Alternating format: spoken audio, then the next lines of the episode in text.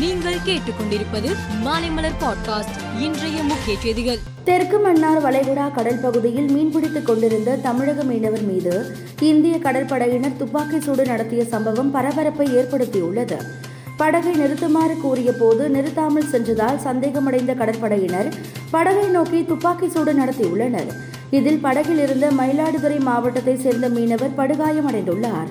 தெலுங்கானா மாநில கவர்னர் மற்றும் புதுச்சேரி மாநில துணைநிலை கவர்னர் டாக்டர் தமிழிசை சவுந்தரராஜன் மூன்று ஆண்டுகள் கவர்னர் பணியை நிறைவு செய்துவிட்டு நான்காவது ஆண்டு பணியை தொடங்கியுள்ள நிலையில் தன்னலமற்ற சேவையில் தன்னை ஈடுபடுத்திக் கொள்ளுதல் என்ற தலைப்பில் சென்னையில் நடைபெற்ற நூல் வெளியீட்டு விழாவில் கலந்து கொண்டார்.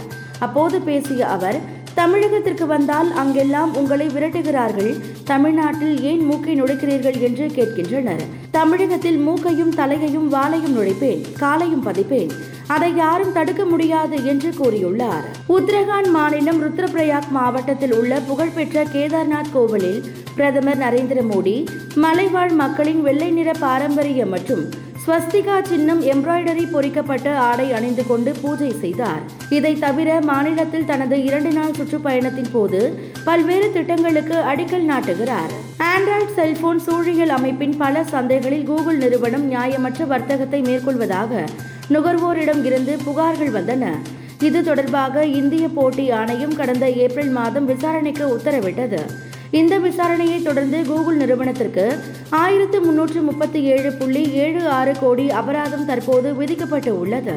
இலங்கையின் பொருளாதார நெருக்கடிக்கு தீர்வு காண அரசு பல்வேறு சீர்திருத்த நடவடிக்கைகளை மேற்கொண்டு வருகிறது. இதில் முக்கியமாக தனிநபர் மற்றும் கார்ப்பரேட்டுகளுக்கான வருமான வரி அதிகரிக்கப்பட்டு இருக்கிறது. ஆனால் இந்த வரி உயர்வு நடவடிக்கையை அதிபர் ரணில் விக்ரமசிங்கே நியாயப்படுத்தியுள்ளார்.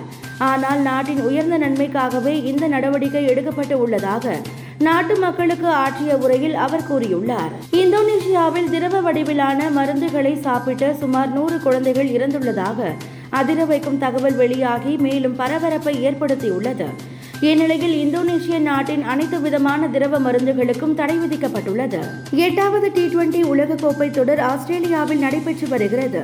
நேற்று நடந்த முதல் போட்டியில் நெதர்லாந்து அணியை வீழ்த்தி நான்கு புள்ளிகளுடன் இலங்கை சூப்பர் டுவெல் சுற்றுக்கு முன்னேறியது. அடுத்து நடைபெற்ற மற்றொரு போட்டியில் ஐக்கிய அரபு அமீரக அணி வெற்றி பெற்றதால் நமீபியா அணி சூப்பர் டுவெல் சுற்று வாய்ப்பு எழுந்தது இதனால் நெதர்லாந்து அணி சூப்பர் டுவெல் சுற்றுக்கு முன்னேறியது. மேலும் செய்திகளுக்கு மாலை மலர் பாட்காஸ்டை பாருங்கள்.